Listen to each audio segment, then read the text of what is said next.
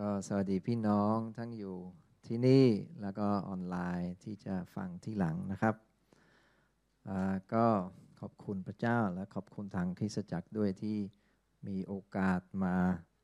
แบ่งปันที่นี่และเป็นครั้งแรกจริง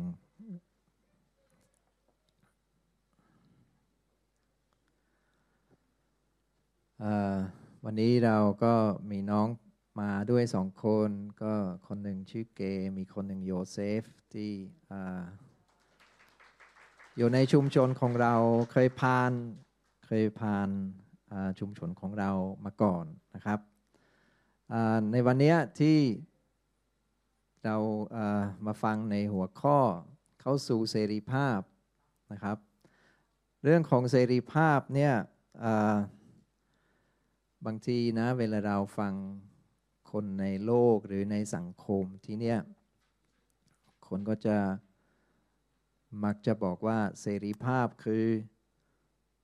ทำอะไรก็ได้ที่อยากจะทำอะไรที่รู้สึกก็ทำไปเถอะอะไรที่ชอบก็ทำไปคือมีเสรีภาพเป็นตัวเองเป็นกันเองแล้วนั่นคือความเข้าใจของคนที่ไม่มีพระเจ้าเป็นเสรีภาพที่อาจจะนำเราให้ถูกผูกมัดด้วยซ้ำอาจจะเป็นการกระทำหรือการใช้ชีวิตที่ทำให้เราแย่ลงด้วยซ้ำแต่เขาตีความว่านั่นคือเสรีภาพไม่มีใครมาบอกเราไม่มีใครมาขีดเส้นให้เราไม่มีใครเตือนเราได้นั้นคือเสรีภาพที่เขาเข้าใจเวลาเราดูพระคำของพระเจ้าจริงๆแล้วในพระคัมภีร์เนี่ยพูดถึงเสรีภาพมันมีสองเรื่องใหญ่ๆที่พระคัมภีร์พูดถึงเสรีภาพจากกฎเกณฑ์เสรีภาพจากพระบัญญัติเราไม่ได้อยู่ใต้กฎเกณฑ์ของพระบัญญัติอีกต่อไปแต่เราอยู่ใต้กฎแห่งพระวิญญาณหรือที่พระคัมภีร์พูดถึงเสรีภาพจากกฎแห่งความบาปแต่เราตอนนี้เราอยู่ใต้กฎแห่งชีวิตหรือพระวิญญาณที่นำเราเข้าสู่ชีวิตแล้วในพระคัมภีร์จะพูดถึงให้มีเสรีภาพจากกฎเกณฑ์หรือจากความบาปที่พันธนาการเราอยู่นะในความเข้าใจของผมเนี่ยเสรีภาพเป็นสิ่งที่เสรีภาพที่แท้จริงก็คือเราเป็นอย่างที่พระเจ้าต้องการให้เราเป็นและเราดำเนินชีวิตในแบบที่พระเจ้าได้รับเกียรติจากชีวิตของเราไม่ใช่อะไรที่เราอยากทำและทำไม่ใช่อะไรที่เรากำลังมีอารมณ์เช่นนั้นก็เลยปล่อยตามอารมณ์ความรู้สึกของเราแต่เสรีภาพคือเราจะเข้าสู่สิ่งที่พระเจ้ากำหนดสำหรับชีวิตของเราเข้าสู่สิ่งที่พระองค์ต้องการให้เราเป็นแล้วก็แน่นอนสิ่งที่พระองค์ต้องการให้เราเป็นมันก็เป็นสิ่งที่ดีและปลอดภัยเสมอนั่นคือเสรีภาพในความเข้าใจของผมเนี่ยเสรีภาพเป็นสิ่งที่เราสามารถจะเลือกในสิ่งที่ถูกต้องเรามีกำลังเรามีพลังเรามีจุดยืนที่สามารถจะเลือกทำในสิ่งที่ดีและถูกต้องในสายตาของพระเจ้าผมมีเสรีภาพที่จะให้กับคนอื่นได้ผมไม่ต้องอั้นหรือเหนี่ยวไว้ผมมีเสรีภาพเมื่อใครทำผิดผมมีเสรีภาพที่จะให้อภัยเขาได้และไม่ต้องโกรธไปตลอดไปถือสาไปตลอดไปผมมีเสรีภาพที่จะถ่อมตัวลงเมื่อผมเห็นมีใครต้องการความช่วยเหลือผมสามารถที่จะถ่อมตัวลงได้และไปช่วยเขาได้ผมมีเสรีภาพ ที่จะขอความช่วยเหลือได้ด้วยบางทีบางครั้งเราอยากทำเองไม่อยากพึ่งใครเราไม่มีเสรีภาพที่จะต้องเหมือนอ่อนแอแต่ผมมีเสรีภาพที่จะอันนี้ผมไม่ได้บอกว่าผมมีนะอันนี้ผมยกตัวอย่างผมก็ยังเรียนอยู่แต่หมายถึงว่าเรามีเสรีภาพที่จะถ่อมตัวลงและขอความช่วยเหลือได้เรามีเสรีภาพที่จะยอมจำนนเมื่อบางอย่างไม่เป็นตามที่เราคิดหรือต้องการแต่เรามีเสรีภาพที่จะเชื่อฟังและยอมได้นั่นคือในลักษณะแบบนี้แหละที่ผมเรียกว่านั่นคือเสรีภาพที่แท้จริงนั่นคือชีวิตที่เราสามารถที่จะ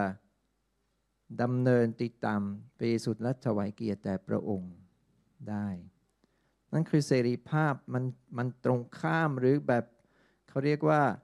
มันแตกต่างจากสิ่งที่โลกนี้สอนเรามีเสรีภาพที่จะเดินในขอบเขตและเรามีเสรีภาพบางทีเราต้องปฏิเสธคนเราปฏิเสธความเขาเรียกว่าอะไรนะการชักจูงของคนอื่นผมมีเสรีภาพที่จะปฏิเสธเขาได้ผมมีเสรีภาพที่จะบอกโนได้ในบางเรื่องบางทีมันจำเป็นที่จะต้องเซโนผมว่าไม่ได้และผมไม่กลัวว่าเขาจะคิดอะไรกับผมเขาจะมองว่าผมโบราณหรือผมไม่คนไม่สนุกเลย ให้ก็ว่าไปผมมีเสรีภาพที่จะแสดงจุดยืนนั่นคือเสรีภาพที่แท้จริงที่ผมเชื่อว่าพระเจ้าอยากจะสร้างชีวิตของเราเช่นนั้นและในขณะที่ผมจะแบ่งปันผมเชื่อว่าพระวิญญาณบริสุทธิ์จะเคลื่อนในใจของเราและพระวิญญาณบริสุทธิ์จะปลดปล่อยอะไรบางอย่างภายในของเราเพื่อจะเข้าสู่เสรีภาพที่มากขึ้นในชีวิตของเราให้เราเปิดใจรับรู้พระองค์มาอาจจะสิ่งที่ผมแบ่งปันอย่างที่อาจารย์บอกนะว่ามาจากศูนย์บำบัดทำงานกับคนติดยานะแล้วก็ทางที่อาจจะมองว่านี่เราก็ไม่ได้ติดยานี่นะเราก็ไม่ได้เคยลองด้วยซ้ำอะไรเงี้ยนะแต่ผมเชื่อว่ามันจะมีบางอย่างที่เป็นความเข้าใจทั่วๆไปที่จะทำให้เราอาจจะได้เห็นภาพบางอย่างเพราะว่าสิ่งเสพติดมันไม่ได้มีแต่แค่ชนิดร้ายแรงหรือชนิดที่ผิดกฎหมายทั้งที่อะไรบางอย่างมันถูกกฎหมายแล้วสมัยนี้นะแต่ว่าอันนี้จะไม่ได้เข้าไปเรื่องนี้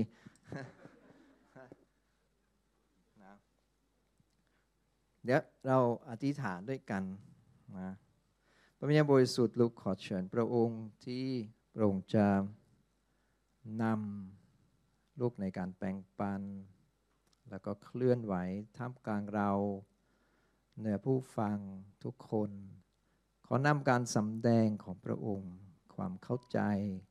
ที่มาจากพระองค์มาถึงชีวิตของเราพระเจ้าเพื่อชีวิตของเราจะมั่นคงเข้มแข็งมากยิ่งขึ้นในพระองค์เพื่อเราจะเข้าสู่สิ่งที่พระองค์ต้องการให้เราเป็นเพื่อเราจะมีชีวิตที่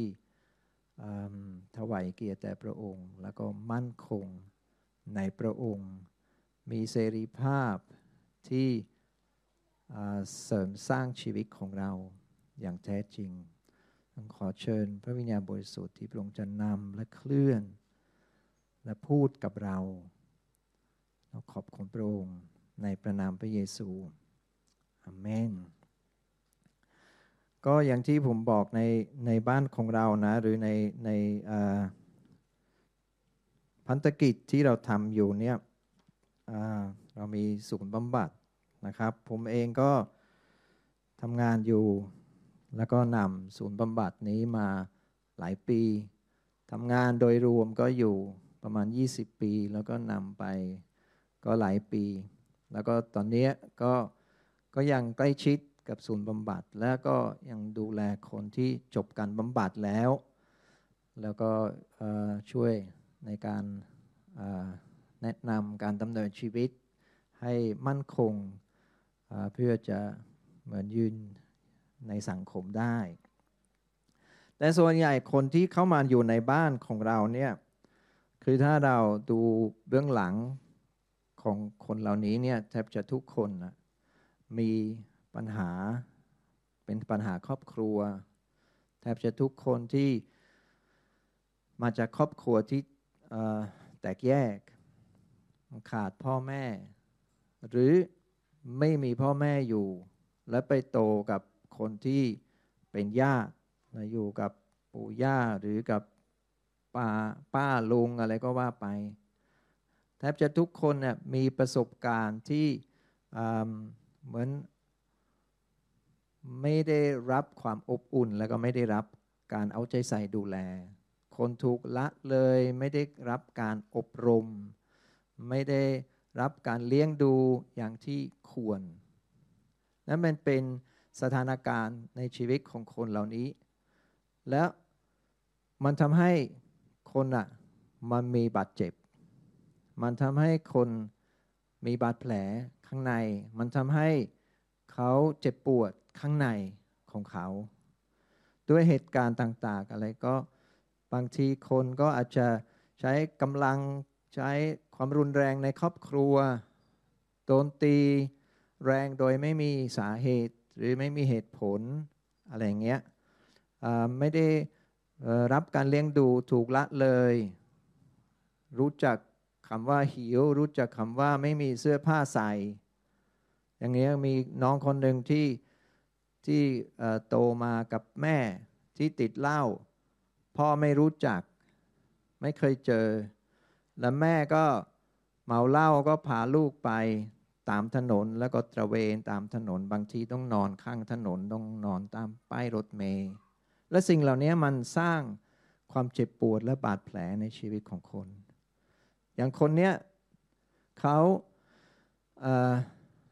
โตมาในที่สุดเขาก็ติดเหล้าแล้วก่อนที่เขาจะมาอยู่กับเราเขาดื่มเหล้าวันละ3ขวดวันละ3ขวดตื่นตอนเช้าทำอะไรไม่ได้ถ้าไม่ได้ดื่มใช้งานไม่ได้เลยและในที่สุดเขาไม่มีช่วยตัวเองไม่ได้ไม่รู้จะยังไงก็เขาก็มาอยู่กับเราทุกวันนี้เขาเป็นเจ้าหน้าที่ในงานของเราได้รับการปลดปล่อยเสรีภาพและยังจะเติบโตในทางของพระเจ้าอยู่นะแต่ละคนเราทุกคนเราก็อยู่ในการเติบโตกับพระเจ้าแต่เป็นความรู้สึกบาดแผลบาดเจ็บที่ลึกมากแล้วก็สาหัสมากมันภาษาอังกฤษก็ trauma มันเป็นความทรงจำที่ฝังลึกในชีวิตของคนและสิ่งเหล่านี้เราต่างคนต่างมีในระดับหนึ่ง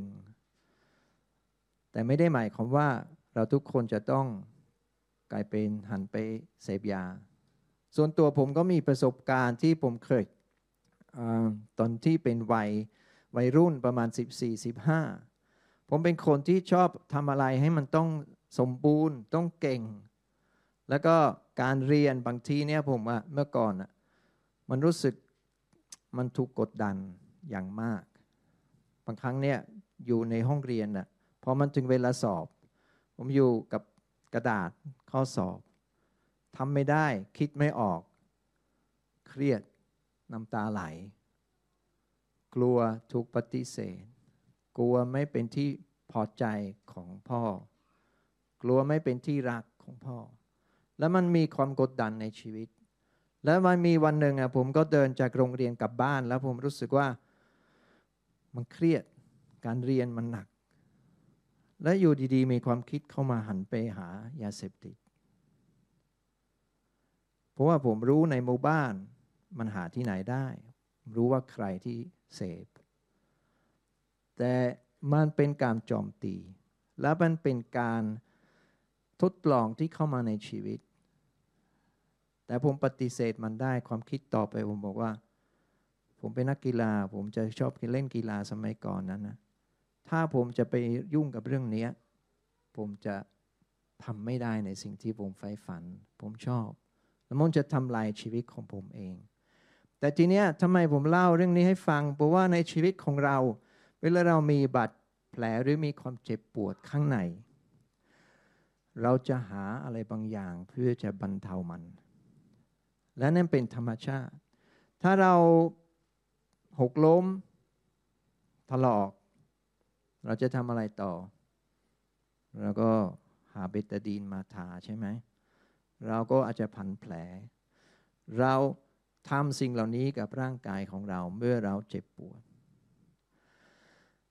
แต่เวลาจิตใจของเราป่วยหรือเจ็บปวดเราจะทำยังไงมนุษย์เราจะหาและจะพยายามที่จะนำอะไรมาใช้ที่จะบรรเทาความเจ็บปวดข้างในของเราให้มันรู้สึกสบายขึ้นให้รู้สึกว่าผมผ่านมันได้ผมอยู่กับสถานการณ์นี้ได้และผมจะไปเรื่อยๆนั่นคือเป็นจุดเริ่มต้นของ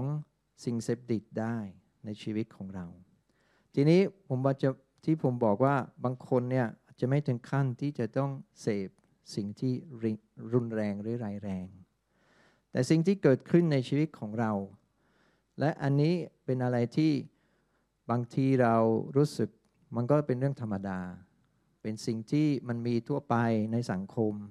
เป็นสิ่งที่ใครๆก็ทำกันแต่มันเรียกว่า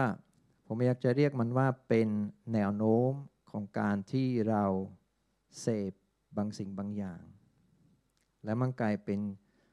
เสพติดในแบบที่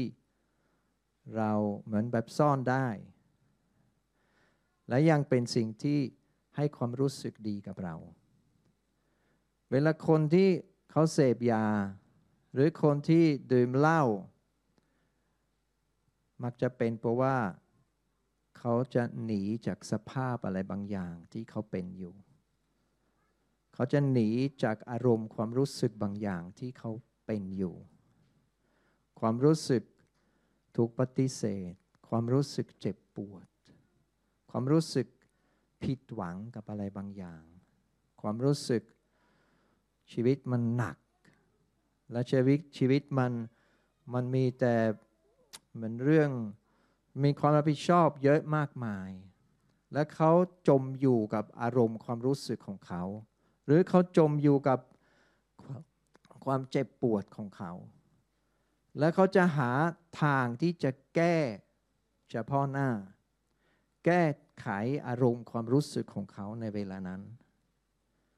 เขารู้สึกโดดเดี่ยวเขารู้สึกเสียใจในบางเรื่องเขารู้สึกถูกกดดันและเวลาเสพหรือเวลาดื่มเหล้าหรืออาจจะเป็นอย่างอื่นให้เราลองสังเกตชีวิตของเราดีๆเพราะบางทีเรามีพฤติกรรมที่มีแนวโน้มที่จะพึ่ง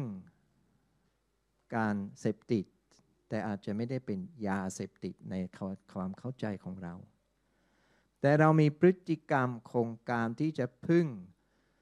สิ่งที่แก้อารมณ์ความรู้สึกข้างในของเราทำให้เรารับมันได้รับมือได้ผ่านมันได้เดินต่อไปได้ให้ความอบอุ่นกับเราในขณะที่เรา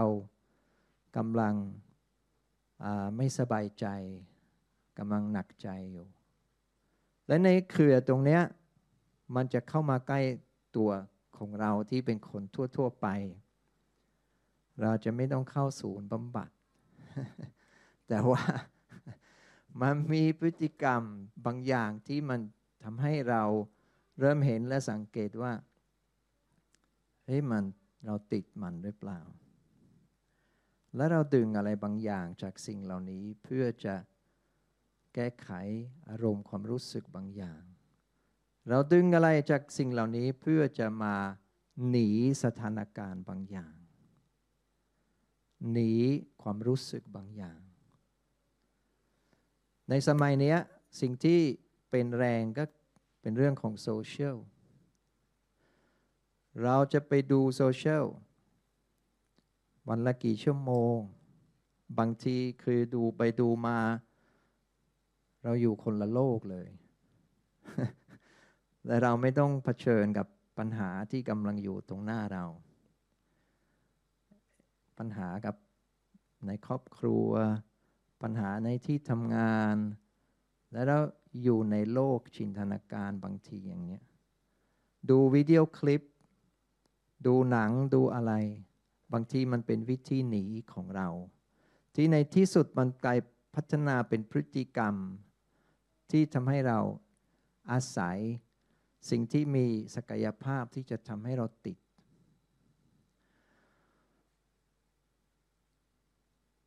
เพราะว่าสิ่งเหล่านี้มันให้อารมณ์ความรู้สึกที่ดีมันแก้บางอย่างได้เฉพาะหน้าที่เราเผชิญอยู่สิ่งเสพติดมันทำเช่นนี้กับเรามันจะช่วยให้เรารู้สึกดีขึ้นกับส่วนที่หายไปในตัวเราส่วนที่เจ็บปวดในตัวเราส่วนที่เครียดอยู่ในเวลานี้และถ้าเราทำไปเรื่อยๆแนวโน้มของสิ่งเสพติดเนี่ยมันก็คือมันต้องเพิ่มขึ้นอันนี้เป็นธรรมชาติของสิ่งเสพติดจำมาไว้นะครับไม่ได้พูดแต่เฉพาะสิ่งที่ผิดกฎหมายไม่เล่าบางคนน่ะทำงานเสร็จต้องนั่งดื่มเหล้าแรกๆก็อาจจะอาทิตย์ละครั้งหรือเดือนละครั้งพอไปนานๆเดี๋ยวก็เป็นอาทิตย์ละครั้งพอนานๆมันก็ต้องเป็นทุกวันแล้วก็การดื่มมันกลายเป็นอะไรที่เรารู้สึกเราให้รางวัลกับตัวเองให้เราชื่นชมกับอะไรสักอย่างสักหน่อยแต่บางคนอาจจะดื่มเพราะว่าเขารู้ว่าการดื่มเนี่ยมันช่วยให้เขามีอิสระบางคนเป็นนิสัยคนที่เงียบเป็นคนที่ไม่ค่อยพูดแต่เคยสังเกตนะเมื่อเขากินนะเนี่ยเขาดื่มไปพูดไม่หยุดเลยและมันแก้ไขอะไรบางอย่างที่เป็นความเหงาเป็นความรู้สึกของเขาที่เขารู้สึกโดดเดี่ยวและในที่สุดมันต้องอาศัยสิ่งเหล่านี้เพื่อจะได้อารมณ์ดีความรู้สึกดีและโดยไม่รู้ตัวเรากลายเป็นทาสของมันไป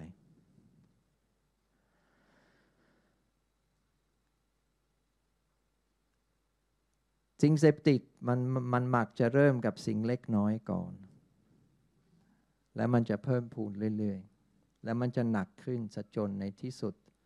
เราต้องใช้มันสม่ำเสมอแล้วก็มันจะมีจังหวะหรือต้องใช้ทุกวันในบางเวลามันจะมาคงมันในเวลานั้นเพื่อรับมือหรือแก้ไขกับอะไรที่เรารู้สึกหนักในชีวิตของเราแต่สำหรับเราที่เรามีพระเจ้าปัญหาที่มันเกิดขึ้นมันก็คือเราจะหันไปพึ่งสิ่งเหล่านี้แทนที่เราจะพึ่งพระเจ้าสิ่งเสพติดมีชนิดอื่นๆที่อาจจะไม่ได้เรียกว่าสิ่งเสพติดแต่เป็นสิ่งที่เรียกว่าเป็นสิ่งที่เราพึ่ง และมันให้ความรู้สึกดีกับเราและมันแก้ไขอะไรบางอย่างความปกพร่องความขาดในข้างในของเราบางครั้งเราอาจจะติดอาหารดูในห้องนี้ไม่ค่อยมีใครนะมันไม่น่าจะมีปัญหาอะไรนะแต่อันนี้ก็เป็นสิ่งที่เป็นได้เหมือนกันคืออาหารคุณสมบัติของอาหารมันก็คือพอกินไปแล้วมันทำให้รู้สึกอิ่มใช่ไหมพอเรารู้สึกอิ่มมันก็รู้สึกสบายตัวแล้วก็สบายใจแต่วันจะมีประเภทที่มันกินไม่หยุดเลยกินแล้วก็กินอีกกินแล้วก็กินอีกเพราะว่ามันเติมอะไรบางอย่างเข้าไปในชีวิตของเราได้เติมอะไรเข้าไปแล้วทำให้เรารู้สึกดีและสิ่งที่เป็นสิ่งเสพติดมักจะแก้ประเด็นเฉพาะในระดับของอารมณ์และความรู้สึกแล้วก็มีปัญหาตามไปในเรื่องอื่นผลกระทบที่จะตามมา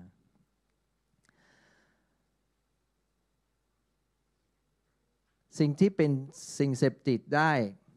เรื่องภาพโป๊หนังโป๊เหมือนกันตรงนี้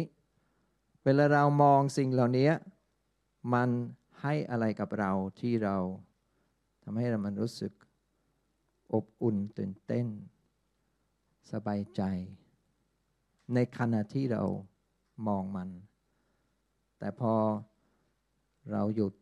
เรารู้สึกผิดและเป็นสิ่งที่สถานการณ์หรือเรียกว่าสิ่งเสพติดจะทำกับเรามันหลอกเราและมันรู้สึกดีในขณะนั้นในช่วงเวลานั้นแต่ที่หลังเรารู้สึกเราถูกกล่าวโทษเรารู้สึกแย่กับตัวเองแล้วการตำหนิการกล่าวโทษจะมาเรื่องของเพศเป็นเรื่องใหญ่และเป็นเรื่องที่สำคัญด้วยในบ้านบำบัดของเราอะมีน้องคนหนึ่งเขาบอกว่าเขาไม่ได้มีปัญหาเรื่องของยาเสพติดเขาไม่ได้มีปัญหาเรื่องของดื่มเหล้าแต่แม่อยากให้มาอยู่เพราะว่าติดหญิงแม่ให้มาอยู่ในสิ่งแวดล้อมที่ดีอยากให้มาอยู่ในบ้านคือในบ้านของเราเป็นบ้านที่เราสร้างบรรยากาศครอบครัวและในบรรยากาศครอบครัวนั้นเองที่มันมีหลายอย่างที่มันทำให้เราได้รับการรักษาเยียวยาแน่นอนเป็นการทรงสถิตของพระเจ้าแน่นอนเป็นการสอนที่เราสอนแต่แค่ในบรรยากาศครอบครัวเหมือนที่ผมบอกเมื่อกี้คนที่อยู่กับเราส่วนใหญ่มันมาจากเบื้องหลังที่ครอบครัวแตกหักและเขาขาดความรักความอบอุ่นเขาขาดการเอาใจใส่ดูแลแต่ในกรณีเนี้ยของน้องคนเนี้ยก็ไม่ได้ทำอะไรผิดกฎหมายนะสิแต่มันทำผิดจริยธรรมและเขาคือเขาตอบสนองอะไรบางอย่างในชีวิตของเขาโดยที่เขามีแฟนหรือเพศสัมพันธ์ไปเรื่อยๆและในที่สุดสิ่งเหล่านี้ก็คือมันตอบอะไรเข้ามาในชีวิตที่เขาขาดความรักขาดการยอมรับขาดความอบอุ่นเวลาคุณไปจีบใครแล้วคุณได้มาคุณก็รู้สึกเป็นฮีโร่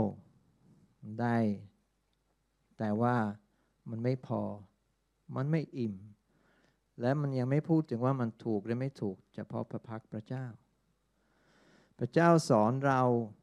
เรื่องของเพศมันเป็นเรื่องที่มีบริบทเดียวมันก็คืออยู่ในการสมรสอยู่กับคู่สมรสในบ้านของเราเนี่ยผมจะสอนคนของเราว่าเรื่องเนี้ยเราต้องเรียนที่จะมีระเบียบวินัยในชีวิตของเราตั้งแต่ก่อนที่เราจะแต่งงาน เราต้องเรียนที่จะบังคับตนเราต้องเรียนที่จะมีขอบเขตและเรื่องของเพศมันต้องอยู่ในการสมรสสิ่งที่เกิดก่อนหน้ามันคือเราเอาแต่ใจและตามใจตัวเองและมันผิดต่อพระพักของพระเจ้าเพราะนั้นในที่สุดถ้าคนเราไม่ได้ระมัดระวังในเรื่องนี้อย่างเช่นดูภาพโป๊ดูหนังโป๊ซึ่งมันทำให้ในที่สุดเราติดสิ่งเหล่านี้เพราะว่ามันให้ความรู้สึกที่ดีกับเรามันทำให้ชีวิตเรามีรสชาติตื่นเต้นและมันให้ความอบอุ่นและแก้เหงาอะไรก็ว่าไปแต่เราพลาดไปตรงที่ว่าพระเจ้าต้องการเข้ามาในจุดนั้นในชีวิตของเราความรักของพระเยซูละที่ควรจะเข้ามาในจุดนั้นและพระเยซูที่ควรจะเป็นผู้ให้ความรักความอบอุ่นให้กับเราในขณะที่เรากำลังหาสิ่งเหล่านี้อยู่ในภาพโป๊ในเรื่องหนังโป๊หรือในความสัมพันธ์ที่เราเปลี่ยนไปเรื่อยๆเพราะนั้นผมสอนคนของเราในบ้านคุณต้องเรียนที่จะมีระเบียบวินัยในเรื่องนี้ตั้งแต่คุณคิดจะคบใครเพราะว่าถ้าเราไม่มีระเบียบวินัยในเรื่องนี้เราจะพาแฟนของเราไม่ว่าจะเป็นผู้ชายหรือผู้หญิงก็แล้วแต่เราจะคบเราจะพาเขาไปทำบาปแล้วเราจะหลงทางหรือเราแต่งงานกันแล้วเรายังจะดูภาพโป๊อยู่เราแต่งงานกันแล้วยังจะดูหนังโป๊อยู่มันเป็นยังไงครับความรู้สึกของคู่ประพรของเราถ้าเขารู้ว่าอีกฝ่ายหนึ่งยังติดสิ่งเหล่านี้อยู่มันเสียใจไหมเพราะฉะนั้นสิ่งเหล่านี้มีแนวโน้มที่จะทำให้เราติดมีแนวโน้มที่จะทำให้เราเสพมันเพราะว่าเราแก้ไขบางอย่างที่เป็นความต้องการที่ข้างในของเราสำคัญมากถ้าเราอยากจะมีชีวิตคู่ที่ดีและมั่นคงเราต้องจัดการในเรื่องนี้ได้อย่างชัดเจนตั้งแต่จะคบใครเริ่มต้นได้ตั้งแต่วันนี้ถ้าคุณยังโสดอยู่นะสำคัญมากๆสำคัญมากๆ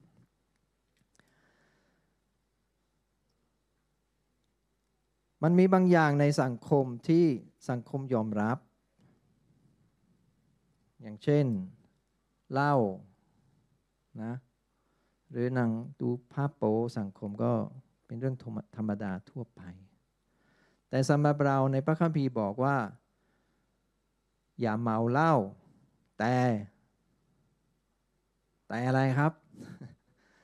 แต่เต็มไปด้วยพระวิญญาณนั้นไม่ได้หมายความว่าเราต้องเมาพระวิญญาณตลอดเวลาครับนะพระคัมภีร์บอกว่าอย่าเมาเหล้านะอย่าให้เราดื่มและเมาเพราะอะไรเพราะเวลาเราดื่มและเมาเราควบคุมตัวเองไม่ได้เวลาเราดื่มและเมาเราทำอะไรที่ไม่เหมาะสมแน่นอนเราสูญเสียการควบคุมเหนือชีวิตของเราแต่ให้เราเต็มไปด้วยพระวิญญาณคือหมายถึงว่าให้พระวิญญาณที่จะควบคุมครอบครองชีวิตของเราและโดยทางพระวิญญาณที่เราจะได้ชีวิตนั่นคือในที่สุดการที่เราเต็มไปด้วยพระวิญญาณมันเป็นเคล็ดลับในการที่เราใช้ชีวิตที่อิ่มเอิบอิ่มเอมโดยที่เราไม่ต้องอาศัยสิ่งเรียกว่าสิ่งสารพัดที่มาแทนและมีแนวโน้มที่นำเราให้เราเป็นทาสของมันมันเป็นทางนี้ที่พระเจ้า ประทานพระวิญญาณบริสุทธิ์และในที่สุดเราก็ไม่ได้อยู่ภายใต้กฎของความบาปแต่เราอยู่ใต้กฎแห่งพระวิญญาณและพระวิญญาณที่จะต่อสู้กับเนื้อหนังและเราจะมีชัยชนะโดยพระวิญญาณในชีวิตของเราเพราะฉะนั้นในศูนย์ในบ้านของเราเราไม่ได้มีเขาเรียกว่าไม่ได้สอนหลักการอะไรมากมายแต่อันดับแรกสิ่งที่เราสอนและสิ่งที่เราให้ความสำคัญมากๆคือชีวิตของเราต้องมีความสัมพันธ์กับพระเจ้าเราเน้นแน่นอนคนรับเชื่อพระเยซูเป็นลูกของพระองค์แต่เราเน้นการที่เราสร้างความสัมพันธ์สนิทสนมกับพระองค์กับพระเจ้าพระบิดากับพระเยซูพระผู้ไถ่ของเรากับพระวิญญาณบริสุทธิ์ที่จะนำเราเข้าสู่ความจริงทั้งมวลและนำเราในชีวิตประจำวันเมื่อผมเนี่ยเห็นคนที่มีหัวใจตรงนี้และเริ่มสร้างความสัมพันธ์ที่เขาสนิทกับพระองค์นั่นเป็นกุญแจสำคัญมากๆและเป็นกุญแจที่สำคัญที่สุดเพราะในที่สุดชีวิตของเราถูกเรียกที่จะดำเนินในความสัมพันธ์กับพระองค์และจากตรงนั้นที่เราจะรับทุกอย่างสำหรับชีวิตของเราด้วยความสัมพันธ์ที่เรามีกับพระองค์พระเยซูมาเพื่อให้เรามีชีวิตยังไงครับชีวิตที่ครบบริบูรณ์พระองค์ทรงเป็นชีวิตและพระองค์ต้องการจะให้ชีวิตกับเราพระเจ้าทรงประทานพระบุตรองค์เดียวของพระองค์เพราะว่าพระองค์ทรงรักเราและเมื่อเรามีพระเยซูในชีวิตของเราและเมื่อเรามีความสัมพันธ์ intimacy คือความสนิทสนมกับพระเจ้าอะไรอื่นๆที่เราต้องการเราจะสามารถที่จะรับจากพระองค์ได้ทั้งหมดผมไม่ใช่บอกว่าทั้งหมดทำไมเราพึ่งอาศัยสิ่งที่มีแนวโน้มทำให้เราติดหรือเสพติดหรือเสพสุขใช้คำนี้ก็ได้บางทีมันเป็นเรื่องของการเสพสุขบางทีผมจะอาจจะใช้คำว่าเป็นการบันเทิงจนติดมันแล้วมันไม่ผิดกฎหมายแต่มันเข้ามาแทนความสัมพันธ์กับพระเจ้าและมันกลายเป็นแหล่งที่เราดูอะไรบางอย่างที่มันหนามเน่าและมันจะเลี้ยงเราอิ่มให้อิ่มไม่ได้เพราะฉะนั้นสิ่งที่เราเน้นในบ้านของเราและในชุมชนของเราคือความสัมพันธ์ของเรากับพระองค์เราต้องเอาใจใส่ดูแลและเราต้องรักษาความสัมพันธ์ของเรากับพระองค์ให้ดีเหนียวแน่นเคยสังเกตเวลาเราสนิทกับพระองค์เราอ่านพระคัมภีร์จริงเราอธิษฐานจริงๆกับพระองค์เราใช้เวลากับพระองค์อะไรอื่นๆมันไม่ค่อยดึงดูดเราได้เหมือนเรามีกำลังที่จะต้านมันได้เรามีกำลังที่จะปฏิเสธมันได้เพราะว่าความสนิทสนมที่เรามีกับพระองค์วันนั้นกุญแจหนึ่งที่ผมอยากจะบอกกับเราคือในการใช้ชีวิตของเราอย่างที่ผมบอกเราอาจจะไม่ได้ต่อสู้กับสิ่งที่เราเรียกว่าสิ่งเสพติดที่ผิดกฎหมายแต่เราเสพสุขอะไรบางอย่างและเราบริโภคอะไรบางอย่างถึงปริมาณที่มันไม่เขาเรียกว่าไม่ healthy มันไม่ดีสำหรับชีวิตของเราแล้วมันมีผลกระทบแล้ว อีกอย่างหนึ่งที่อยากจะบอกและเป็นสิ่งที่เราสังเกตได้ก็คือสิ่งที่เป็นสิ่งเสพติดมันจะมีศักยภาพที่จะทำลายชีวิตของเราสิ่งเสพติดไม่ว่าจะอะไรก็ตามที่เราติดมันเนี่ยและเราต้องการสิ่งเหล่านั้นและชีวิตของเราอยู่ใต้สิ่งเหล่านั้นเนี่ยมันทำให้อะไรอื่นๆที่รอบตัวเราหรือแม้กระทั่งตัวเราเองอ่ะจะถูกทำลายเราจะรับผลกระทบความสัมพันธ์ของเราในครอบครัวของเราคนที่ใกล้ชิดเราถ้าเราติดอะไรบางอย่างเราจะกล้าที่จะโกหกกล้าที่จะหลอกเขากล้าที่จะเราจะเริ่มเห็นแก่ตัวเพราะว่าเมื่อเราติดอะไรบางอย่างและต้องการอะไรบางอย่างคือเรากลายเป็นศูนย์กลางและเราเป็นคนสำคัญเพราะเรากำลังต้องการจะรับการตอบสนองในสิ่งนั้นๆและคนอื่นรอบตัวเรามันจะกลายแบบไม่ค่อยมีค่าแล้วเพราะฉะนั้นเราจะปฏิเสธเราจะละเลยความสัมพันธ์เราจะละเลยความรับผิดชอบหน้าที่งานสังเกตเวลาคนติดเกมนะติดเกมเป็นอย่างหนึ่งอะทำห้องยางลูกยังถามสามีล้างรถยังบางทีผู้ใหญ่ติดเกมก็มีนะไม่ใช่เด็กอย่างเดียวนะและ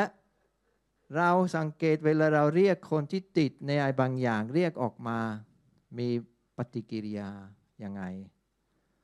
โกรธโมโหอย่ามายุ่ง เรื่องของฉัน และมันมีปฏิกิริยาที่ตอบสนองมาเพราะว่าไม่ชอบถูกเตือนไม่ชอบถูกดึงออกจากสิ่งนั้นๆที่เขากำลังบันเทิงอยู่แล้วมันจะมีเขาเรียกว่าแนวโน้มที่จะตอบสนองเช่นนั้นและมันจะทำลายสิ่งที่รอบข้างบางทีสิ่งเสพติดมันทำลายความน่าเชื่อถือของเราความสัมพันธ์อย่างที่บอกเราบางคนถึงขั้นสูญเสียที่ทำงานติดพนันสูญเสียเงินทุกอย่างบ้านรถครอบครัวก็พังไปหมดเพราะนั้นสิ่งเหล่านี้เป็นสัญญาณที่เราจะสังเกตได้ว่ามันมีผลกระทบกับชีวิตรอบข้างเราแค่ไหนและมันทำให้เราละเลยสิ่งที่แท้จริงเราควรจะต้องเอาใจใส่ดูแลสิ่งที่ควรจะทำเราไม่ทำปัวมั่วแต่อยู่กับสิ่งนั้นที่เป็นการบันเทิงการตอบสนองความต้องการส่วนตัวของเราเพราะนั้นสิ่งที่เมื่อกี้ที่ผมบอกกุญแจหนึ่งที่สำคัญแล้วก็กุญแจหนึ่งที่เราต้องเข้าใจเป็นชุดเริ่มต้นมันเขียนอยู่ในผมอยากจะอ่านข้อพระคัมภีร์สักหน่อยนะพูดทั้งนานแล้วคือกุญแจที่สำคัญในชีวิตของเราเพื่อเราจะมีความมั่นคงและความเข้มแข็งมันเป็นเรื่องของการคืนดีมันเริ่มต้นจากการที่เราคืนดีกับพระเจ้าของเราและพระเจ้ามาพระเยซูมาเพื่อนำการคืนดีมาถึงเราเราจะคืนดีกับพระเจ้าพระผู้สร้างของเราและจากตรงนั้นที่เราแท้จริงเราควรจะได้รับทุกอย่างที่จำเป็นสำหรับเลี้ยงดูชีวิตของเราแต่การคืนดีในชีวิตของเรามันมีมากกว่านี้เพราะเรามีพระเจ้าในชีวิตของเราพระเยซูจะสอนเราและพระวิญญาณจะนำเราที่เราจะแม้กระทั่งเราจะเริ่มที่จะคืนดีกับตัวเองคนมากมายที่มองตัวเองและเกลียดไม่รักไม่ มองว่ามีค่าแต่เมื่อเรามีพระเยซูและเมื่อเรารู้ว่าพระองค์ตายบนไม้กางเขนเพื่อเราพระองค์ให้ความสำคัญกับเราแค่ไหนเราเริ่มคืนดีกับตัวเองเราเริ่มที่จะรักตัวเองได้รักที่นี่ไม่ได้หมายความว่าหลงตัวเองแต่หมายถึงว่าเรารักตนเองอย่างที่เราเป็นเรามีจุดดีจุดแข็งเรามีความสามารถเรามีความไม่สามารถก็มีแต่ผมรับได้และผมคืนดีกับตัวเองผมคืนดีกับความสูงผมก็สูงเท่านี้ผมเตี้ยเท่านี้ผมพีเสียวเท่านี้ใช่ไหมบางทีบางคนมันทำไมสำคัญตรงนี้เพราะว่าคนที่รักและเห็นคุณค่าของตนเองเขาจะดูแลตัวเองแต่ธรรมชาติของสิ่งเสพติดก็คือมันทำลายแม้กระทั่งตัวเราเองคนที่ติดบุหรี่คนที่เสพยาชนิดแรงมักจะไม่เห็นคุณค่าของตัวเองไม่เห็นมันจึงกล้าทำลายตัวเองดื่มเหล้าซะจนตับไตอะไรพังไปหมดชีวิตไม่มีค่าผมไม่เห็นตรงนี้เพราะนั้นเมื่อเรามีพระเจ้าจะนำการคืนดีเข้ามาเราจะคืนดีกับพระองค์เราจะคืนดีกับตัวเราเองและเราจะเริ่มคืนดีกับคนรอบข้างชีวิตของเราด้วยเมื่อเราได้รับความรักจากพระเจ้าเราจะรับกำลังที่จะให้อภัยผู้อื่นได้อย่างที่ผมบอกในต้นๆเนี่ยคนที่อยู่ในบ้านของเราเขามาจากครอบครัวที่แตกสลายถูกละเลยถูกทำลายทั้งมันต้องใช้คำว่าล่วงละเมิดถูกละเมิดทางวาจากำลังหรืออะไรก็ตาม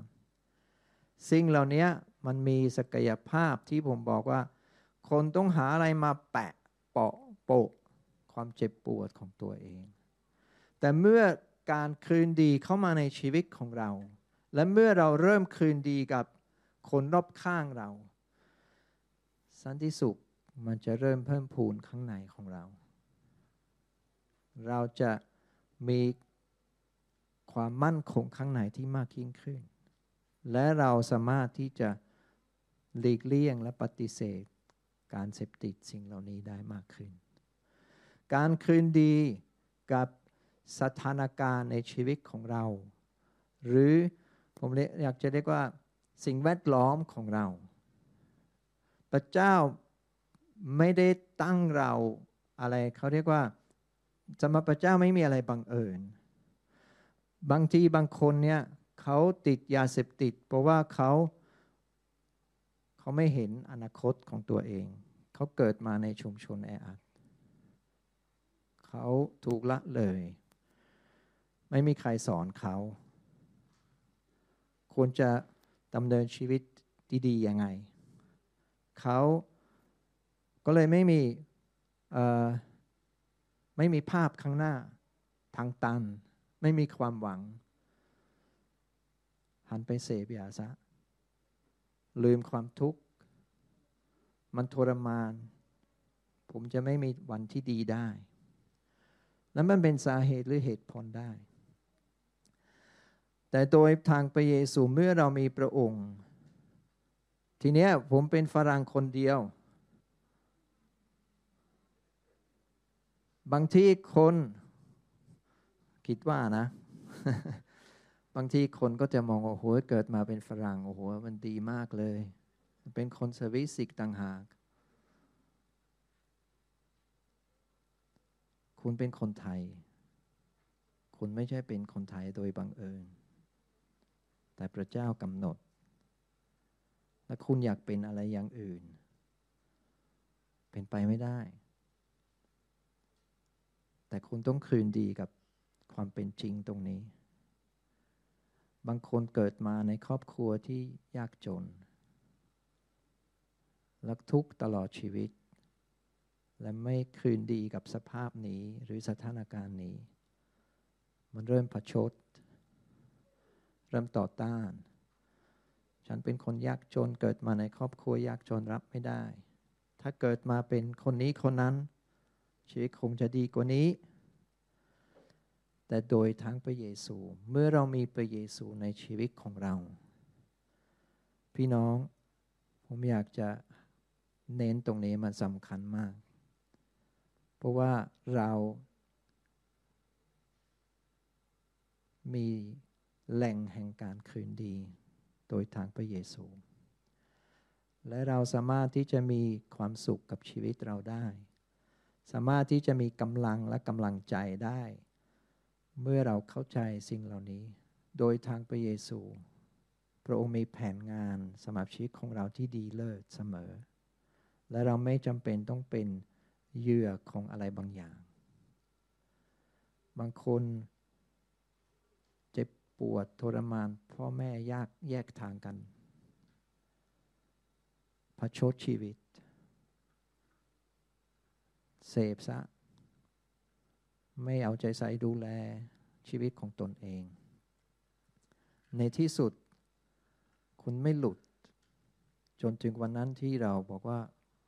ผมให้อภัยกับคนที่ทำผิดกับผมให้อภัยกับคนที่ละเลยผมให้อภัยกับคนที่ทำให้เจ็บปวดผมให้อภัย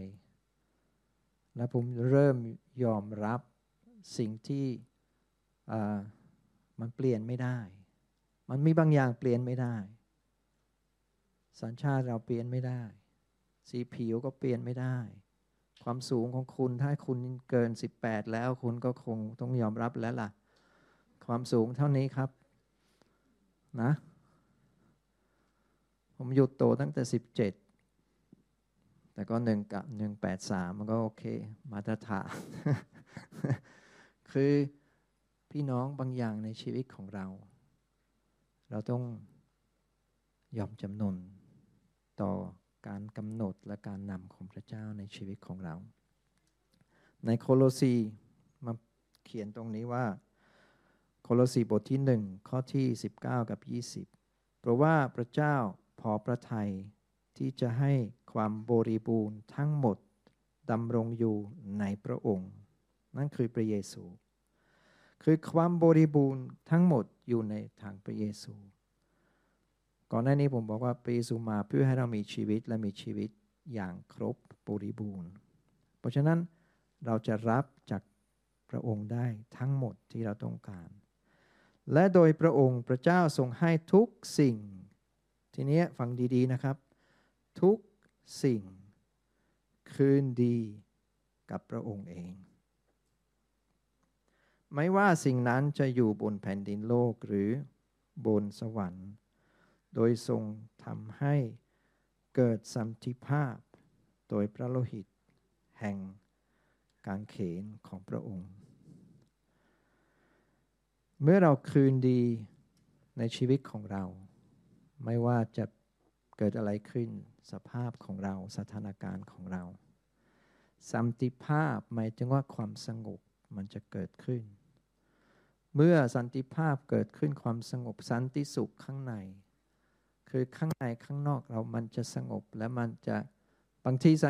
ข้างนอกไม่สงบแต่ข้างในเราก็สงบเพราะว่าเราคืนดีกับสถานการณ์ต่างๆในชีวิตของเราเราคืนดีกับเหตุการณ์เราคืนดีกับประวัติของเราเราคืนดีกับสิ่งที่คนอื่นทำให้กับเรา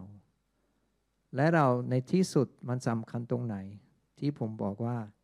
ในที่สุดเราจะไม่ต้องหาของปลอมเพื่อจะมาเปาะมาแปะความเจ็บปวดของเราความผิดหวังในชีวิตของเราแต่โดยทางพระเยซูเราจะรับความบริบูรณ์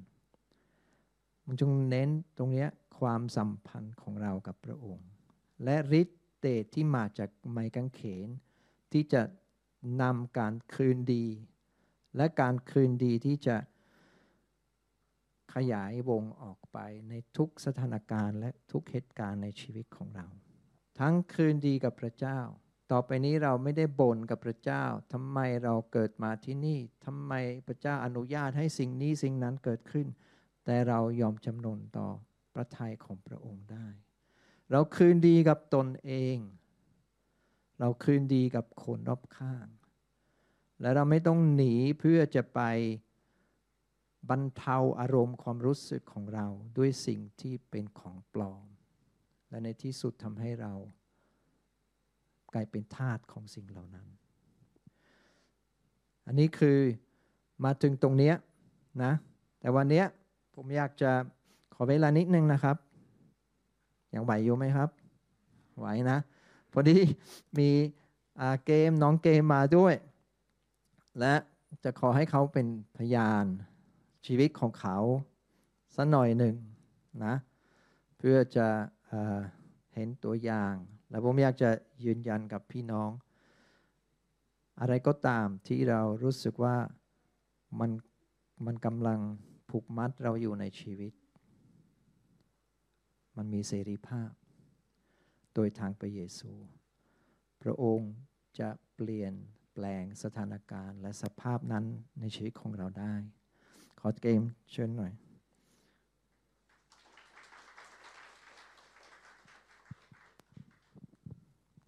สวัสดีครับผมขออนุญาตไม่ถอดแมสนะครับเพราะว่าผมไม่ได้โกนหนวดจริงๆครับผมนะฮะก็ผมขออนุญาตแนะนำตัวนะครับว่าผมชื่อเกมนะครับผมแล้วก็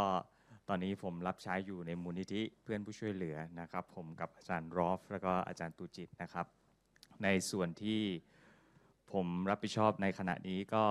เป็นส่วนของพันธกิจชุมชนนะครับคือการลงไปตามสลัมชุมชนในอาร์ต่างๆนะครับเพื่อที่จะประกาศกับผู้คนชายขอบคนยากจนนะครับหรือว่าจะเป็นเด็กๆตามสลัมที่พ่อแม่ละเลยหรือจะเป็นคนติดยาที่เขาใช้ยาเสพติดในชุมชนในสลัมนะครับผมก็ณเวลานี้ผมรับใช้ในส่วนตรงนี้แล้วก็ผมดูแลในส่วนตรงนี้ในพันธกิจของเรานะครับแต่ว่าก่อนที่ผมจะมายืนอยู่ต่อหน้าพี่น้องแล้วก็มีโอกาสที่จะเป็นพยานกับพี่น้องในเวลานี้เนี่ยผมก็เป็นคนหนึ่งนะครับผมที่เคยไม่มีเสรีภาพในชีวิตผมเป็นคนหนึ่งที่ติดยาเสพติด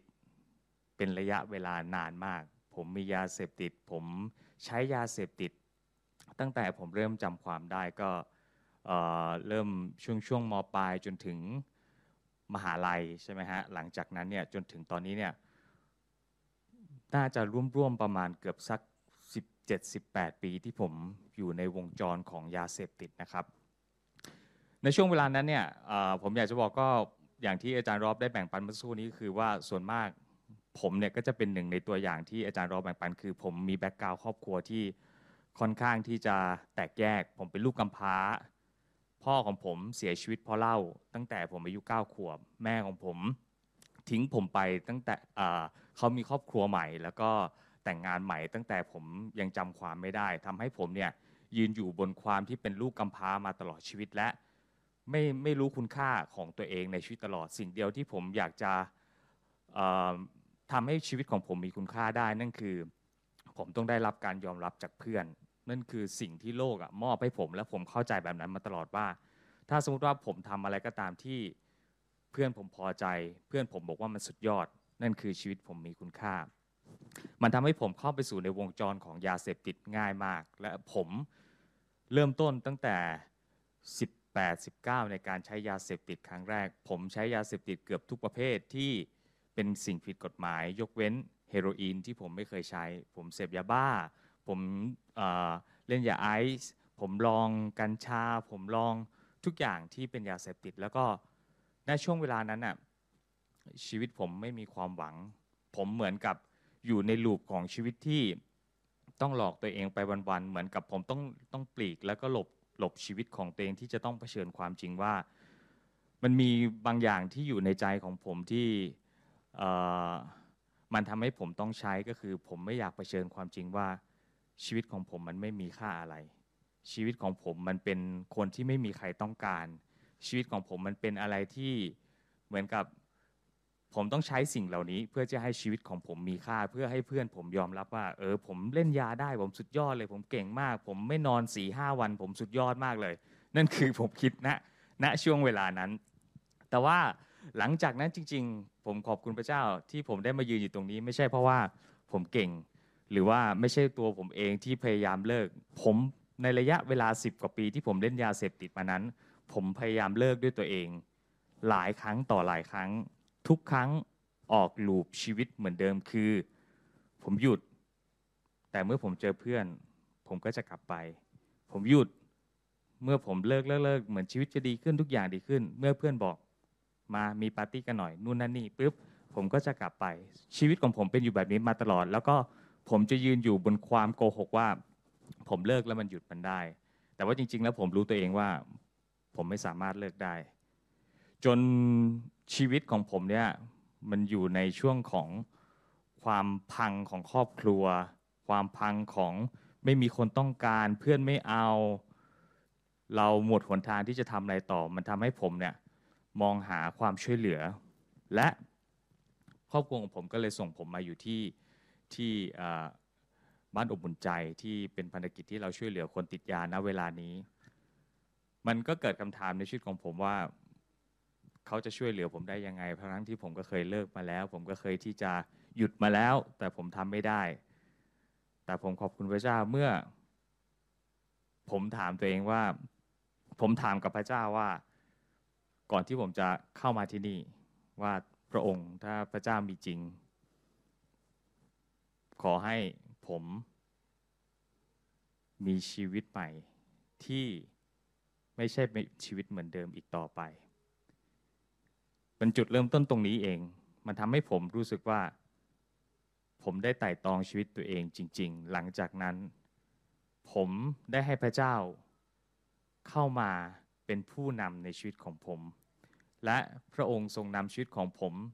ในทุกเรื่องทุกอย่างผมเหมือนโดนคืนความสัมพันธ์กลับคืนมาผมเริ่มคืนดีกับพระเจ้าจริงๆผมต้องบอกก่อนว่าในช่วงวัยเด็กของผมในอดีตนั้นน่ะผมมีอาของผมที่เป็นคริสเตียนที่รักพระเจ้ามากเขารักผมมากแต่ผมอ่ะไม่เคยสนใจเรื่องพระเจ้าเลยผมรู้ว่าผมต้องมาโบสถ์ทุกวันอาทิตย์ผมรู้ว่าทำอะไรยังไงแต่ว่าผมไม่เคยมีความสัมพันธ์กับพระเจ้าแบบจริงๆจังๆหลังจากนั้นเมื่อผมมีเวลาอยู่ที่ศูนย์บำบัดที่บ้านอบอุ่นใจเนี่ยมันทำให้ผมนึกถึงพระเจ้าจริงๆว่าผมมีคำถามกับตัวเองว่าผมอยากใช้ชีวิตแบบนี้จริงๆเหรอผมอยากที่จะเหมือนกับมาเสพยา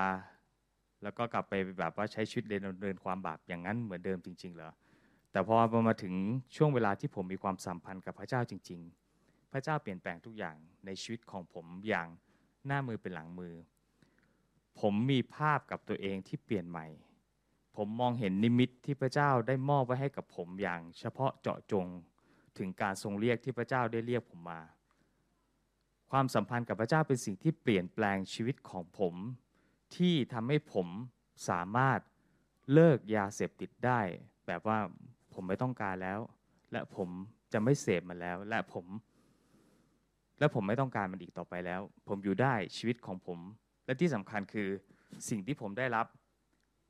มาในชีวิตของผมนอกจากผมณเวลานี้ผมเลิกยามาได้แล้วประมาณ 5-6 ปีณเวลานี้ผมรู้ว่าชีวิตของผมเป้าหมายในชีวิตของผมนั้นคือพระเจ้าทรงเรียกผมมาเพื่ออะไรและที่สำคัญคือน้ำพระทัยพระเจ้าในชีวิตของผมพระองค์ทรงเรียกผมมาเพื่อให้ผมที่จะแบ่งปันในสิ่งที่ผมได้รับและมอบให้กับคนที่เคยอยู่ในสถานการณ์เดียวกันกับผมฉะนั้นแล้วเนี่ยผมไม่ได้รับรู้ความสิ่งที่ผมดำเนินในชีวิตณเวลานี้หรือในอนาคตเนี่ยผมไม่ได้รับรู้ด้วยตัวผมเองแต่พระเจ้ามอบให้ผมพระเจ้าได้มอบไว้กับผมตั้งนานแล้วแต่ว่าผมไม่เคยได้ยินเพราะผมไม่เคยมีความสัมพันธ์ที่ดีกับพระองค์ณเวลานี้มันเป็นสิ่งที่ทำให้ผมขอบคุณพระเจ้าว่าชีวิตที่แท้จริงของผมนั้นคืออะไรเพราะว่าผมมีความสัมพันธ์ที่ดีกับพระเจ้าผมก็อยากจะแบ่งปันชีวิตของตัวเองให้พี่น้องได้รับรู้ประมาณนี้นะครับผมแล้วก็ ก็ขอบคุณและก็ดีใจมากๆที่วันนี้ได้มีโอกาสมาอยู่ตรงนี้นะครับขอบคุณมากครับพี่น้องครับสวัสดีครับขอบคุณครับขอบคุณครับเกมอันนี้ตัวอย่างหนึ่งจากการคืนดีการบำบัดการของที่เสียกับฟื้นขึ้นมาใหม่ นั่นคือการบำบัดน้ำเสียต้องบำบัดแล้วก็กลับสู่ปล่อยกลับสู่ธรรมชาติใช่ไหมกลับสู่อะไรก็แล้วแต่กินอีกได้เป็นประโยชน์อีกได้นั่นคือการบำบัดในชีวิตของเราก็นี่แหละเมื่อเรามีพระเจ้าในและเรายอมให้พระเจ้าครอบครองแต่ละส่วนในชีวิตของเราการคืนดีสันติสุขสันติภาพจะกลับมานะความสบายใจความมั่นคงมันจะกลับมาประเด็นสุดท้ายที่อยากจะฝากไว้แล้วเราจะจบจริงๆก็คืออีกกุญแจหนึ่งที่สำคัญผมจะอ่านข้อพระคัมภีร์แล้วพี่น้องก็จะเข้าใจง่ายมันคืออะไรมีครั้งหนึ่งพระเยซูอยู่ในบ้านของคนเก็บภาษีคนหนึ่งแล้วก็ฟาริสีก็มีคำถามทำไมพระเยซูมานั่งมายืนกับคนบาปได้พระเยซูตอบเขาว่าอะไรนะเราไม่ได้มาเพื่อเรียกคนชอบธรรมแต่มาเรียกคนบาปพระเยซูก่อนหน้านี้บอกว่าคนที่สบายไม่ต้องการหมอใช่ไหมแต่คนที่ป่วยต้องการหมอคนที่มองว่าผมไม่เป็นอะไรผมไม่มีปัญหาอะไรผมไม่เห็นติดอะไรเลยยากที่จะรับความช่วยเหลือเมื่อก่อนผมเคยนานมาแล้วผมเคยปวดที่ลายตรงนี้ผมไปหาหมอหมอจัดยามาให้หมอให้ทาครีมนี้ให้ผมกลับบ้านไม่ทาไม่กินยาแล้วผมไปหาหมอทำไมล่ะผมคิดว่าพระเจ้าต้องช่วยผมไม่ต้องการหมอผมไม่รับความช่วยเหลือผมมีความคิดของผมเองมันต้องเป็นอัศจรรย์อย่างเดียวเลยให้แตะเลยพระเจ้าหายเลยไม่กินยาไม่ทาครีมถ้าเราในชีวิตของเราเราคิดว่าเราไม่มีปัญหาอะไรพระเยซูก็ช่วยเราไม่ได้เพราะความช่วยเหลือมันเริ่มจากการที่เราสำนึกและเรายอมรับอันนี้เป็นก้าวแรกเวลาเราอยู่ในบ้านเมื่อกี้เกมก็บอกนะเขาต้องการความช่วยเหลือเขาตันและเราไม่มีทางออกจริงตรงนั้นแหละที่พระเยซูจะเข้ามาและพระองค์จะไม่ปฏิเสธเราและพระองค์จะไม่ดูถูกเราและพระองค์จะไม่ซ้ำเติมเรา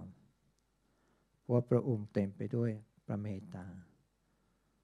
พระองค์ต้องการให้เราเรียนพระเมตตาจากพระองค์และพระองค์จะไม่ซ้ำเติมคนบาปพระองค์จะไม่ดูถูกคนบาปในสดุดีบทที่34ข้อที่18ก็เขียนว่าพระยาห์เวห์ทรงอยู่ใกล้ผู้ที่ใจแตกสลายและส่งช่วยผู้ที่สิ้นหวังในสดุดี51ข้อที่17เครื่องบูชาที่พระเจ้าทรงปรารถนาคือจิตใจที่แตกสลายใจที่แตกสลายและสำนึกผิดนั้นข้าแต่พระเจ้า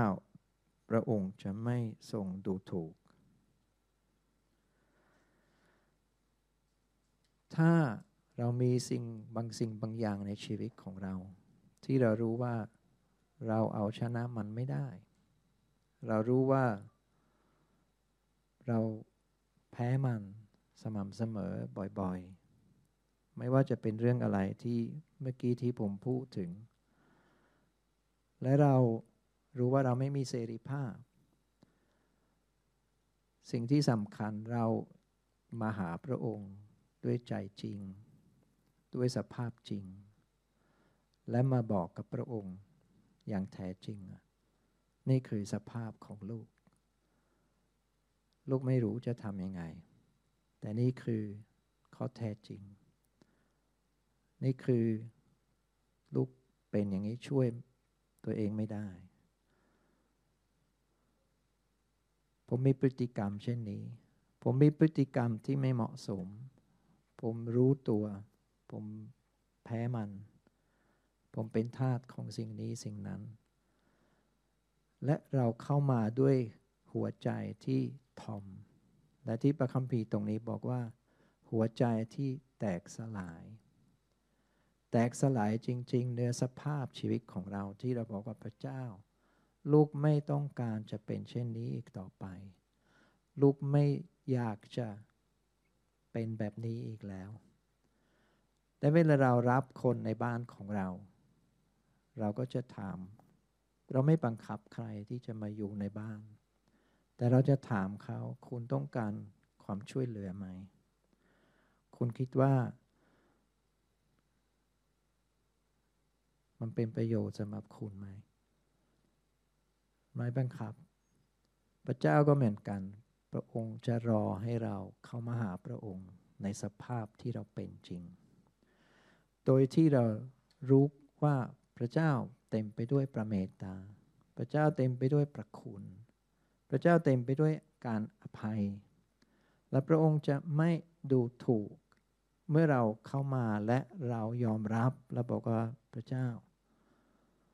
ลูกมีจุดอ่อนตรงนี้และลูกมีพฤติกรรมเช่นนี้และลูกทำสิ่งนี้บ่อยๆและรู้ว่าไม่มีเสรีภาพผมต้องการพระองค์และพระคัมภีร์ตรงนี้พูดชัดเจนเมื่อเราสารภาพคือในยอห์นเขียนไว้ใน1 ยอห์นเมื่อเราสารภาพความผิดบาปของเราพระองค์ทรงสัตย์ซื่อและเที่ยงธรรมและพระองค์จะให้อภัยและชำระล้างเราจากสิ่งเหล่านี้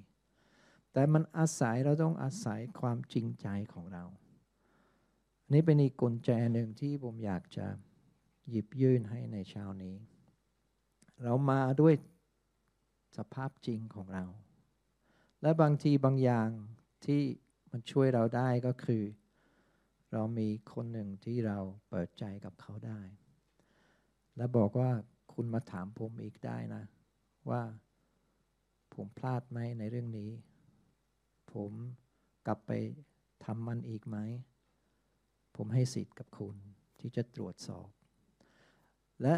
เวลาเราทำกระบวนการนี้คุณมีโอกาสที่จะเข้าสู่เสรีภาพ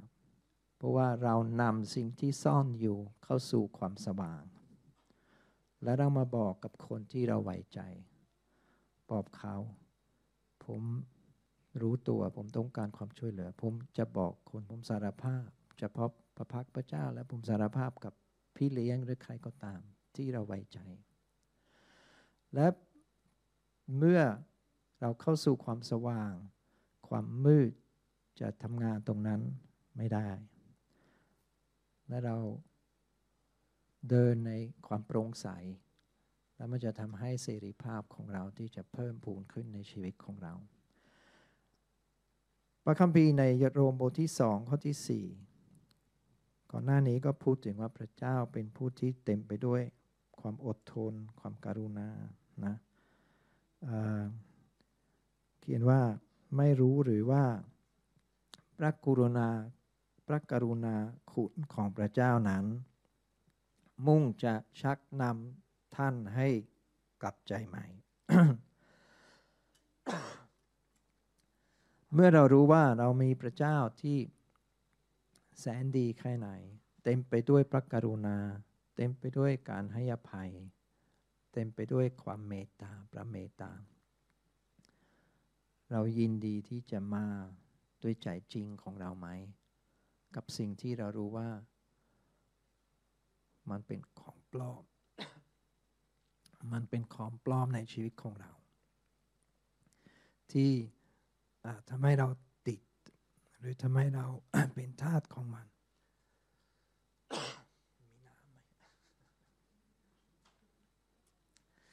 ก็ประมาณนี้พี่น้อง ให้เราถามพระวิญญาณบริสุทธิ์และขอให้พระองค์ที่จะนำเราขอบคุณครับ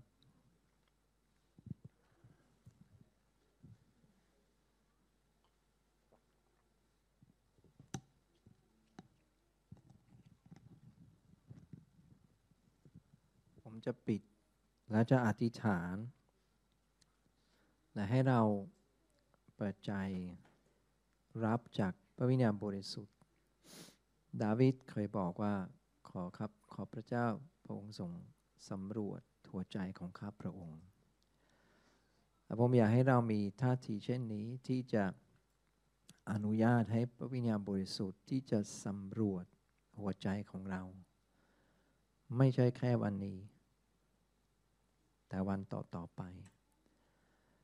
ดูซิว่ามีอะไรที่พระเจ้าไม่พอพระทัยที่พระองค์จะสำแดงให้เราสิ่งนั้นๆที่เราจะนำให้กับพระองค์ในวันต่อๆไปได้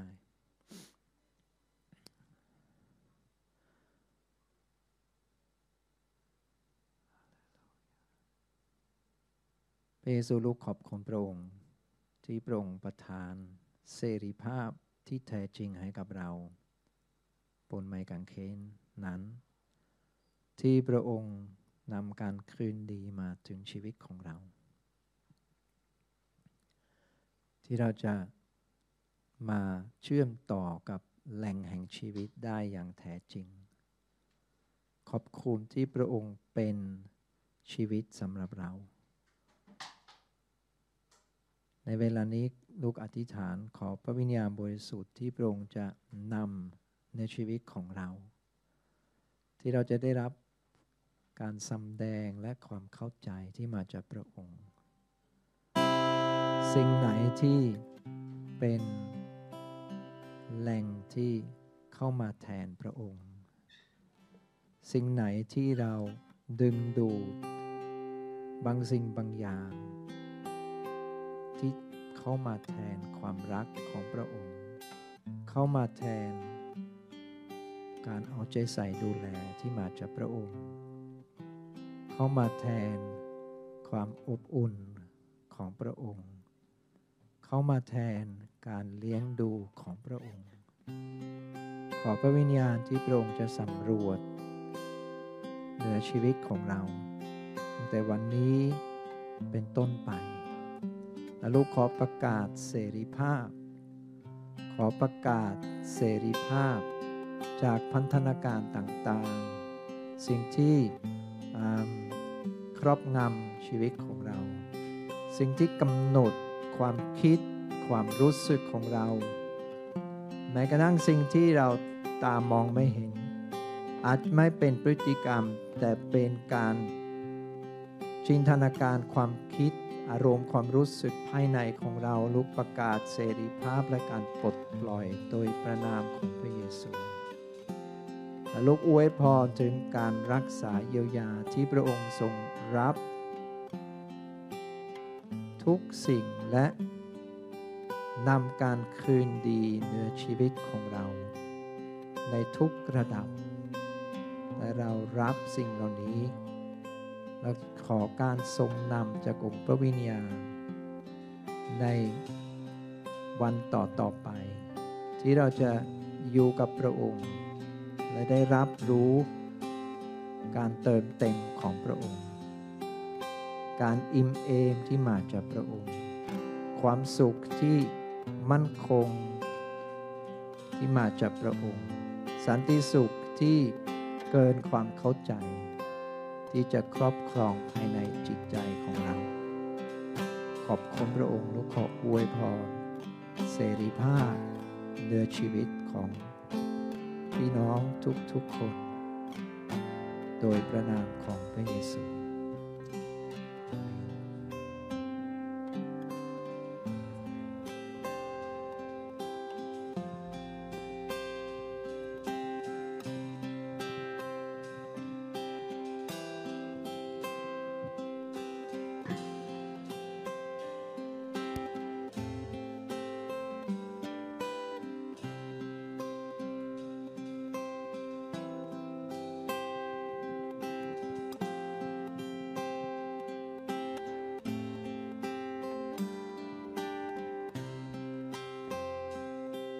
ได้สำรวจชีวิตของเราในช่วงท้ายนี้มีอะไรบ้างที่มันเป็นสิ่งที่เรารู้สึกว่าเราเสพติดมันเพื่อ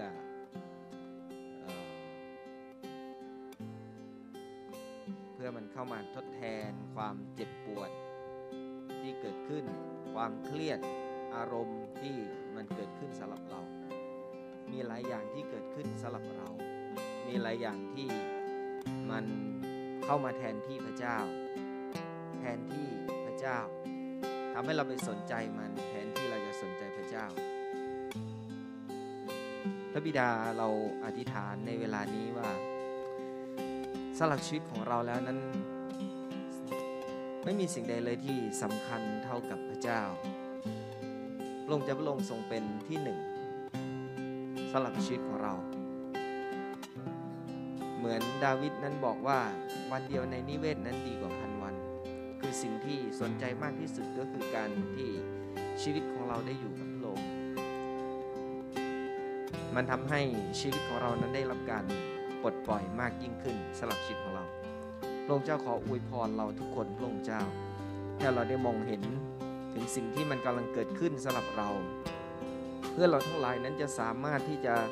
นำสิ่งนั้นเข้าไปหาพระองค์และปลดปล่อยและชัยชนะของพระเจ้าที่เกิดขึ้นสำหรับเราพระองค์เจ้ามันเราไม่ต้องการเพียงแค่ความสุขเพียงแค่ชั่วครู่ชั่วคราวที่เกิดขึ้นในชีวิตของเราแต่เราต้องการสิ่งที่ทำให้เราทั้งหลายนั้นเต็มไปด้วยความสุขที่นิรันดร์ที่พระเจ้าตรัสไว้สำหรับชีวิตของเรานั้นได้เกิดขึ้นอย่างแท้จริงในชีวิตของเราพระองค์เจ้าขออวยพรเราอวยพรเราในเช้าวันนี้ในนามขององค์พระเยซูคริสต์เจ้าอาเมนอาเมนสรรเสริญพระเจ้าขอบคุณพระเจ้าครับให้เราปรบมือขอบคุณพระเจ้ารอบอีกสักครั้งนึงครับ